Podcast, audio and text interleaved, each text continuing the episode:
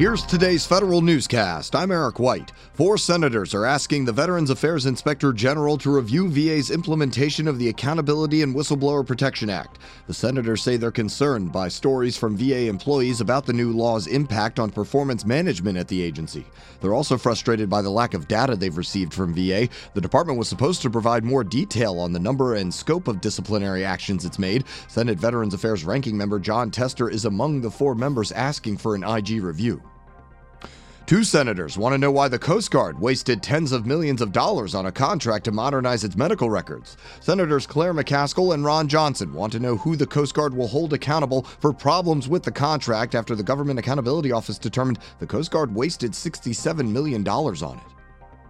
How will the Army's biggest acquisition reorganization in 40 years affect small businesses? Senator Ben Cardin wants to find out. Cardin asked the Government Accountability Office to look into any issues the Army Futures Command might cause small businesses. Cardin also wants to know if the Army did any risk assessment before changing its acquisition system. The Army says one employee has died following a fire last week at one of its munitions plants. Federal News Radio's Jared Serbu has more. In a statement this weekend, officials identified the man as 42 year old Andrew Goad. The Dublin, Virginia resident worked as a group leader in the finishing area at the Radford Army ammunition plant when a fire broke out in part of the facility that produces propellant for military munitions. Two other people were injured. The Army and its prime contractor, BAE Systems, say the exact cause of the accident is still under investigation, but full production work at the facility is expected expected to resume today. Jared Serbu, Federal News Radio. The Navy's Inspector General is investigating the branch's Master Chief Petty Officer, Steven Giordano. Navy Times reports sailors who have worked with him claim he created a hostile work environment. The accusations include verbal abuse and a passive aggressive leadership style.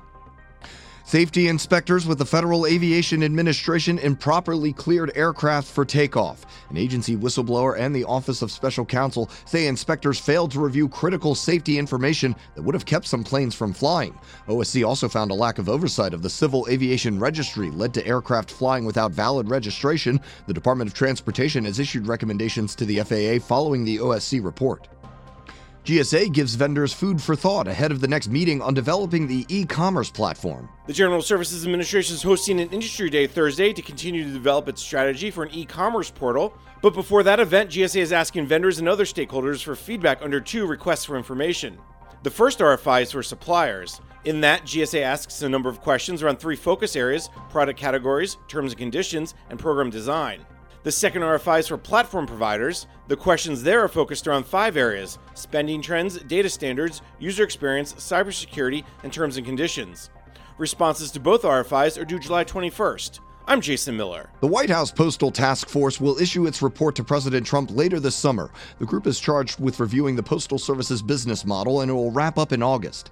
Congress has proposed several postal reform bills, but it has not passed legislation on the issue in over a decade. Congressman Mark Meadows reintroduced the most recent House postal bill on Friday. The Department of Housing and Urban Development tells the representatives from its employee unions they can no longer use federal facilities or federal resources for union work. HUD asks the American Federation of Government Employees and the National Federation of Federal Employees to vacate federal space by July 15th. AFGE calls the request illegal and says it flies in the face of the recent executive order signed by President Donald Trump.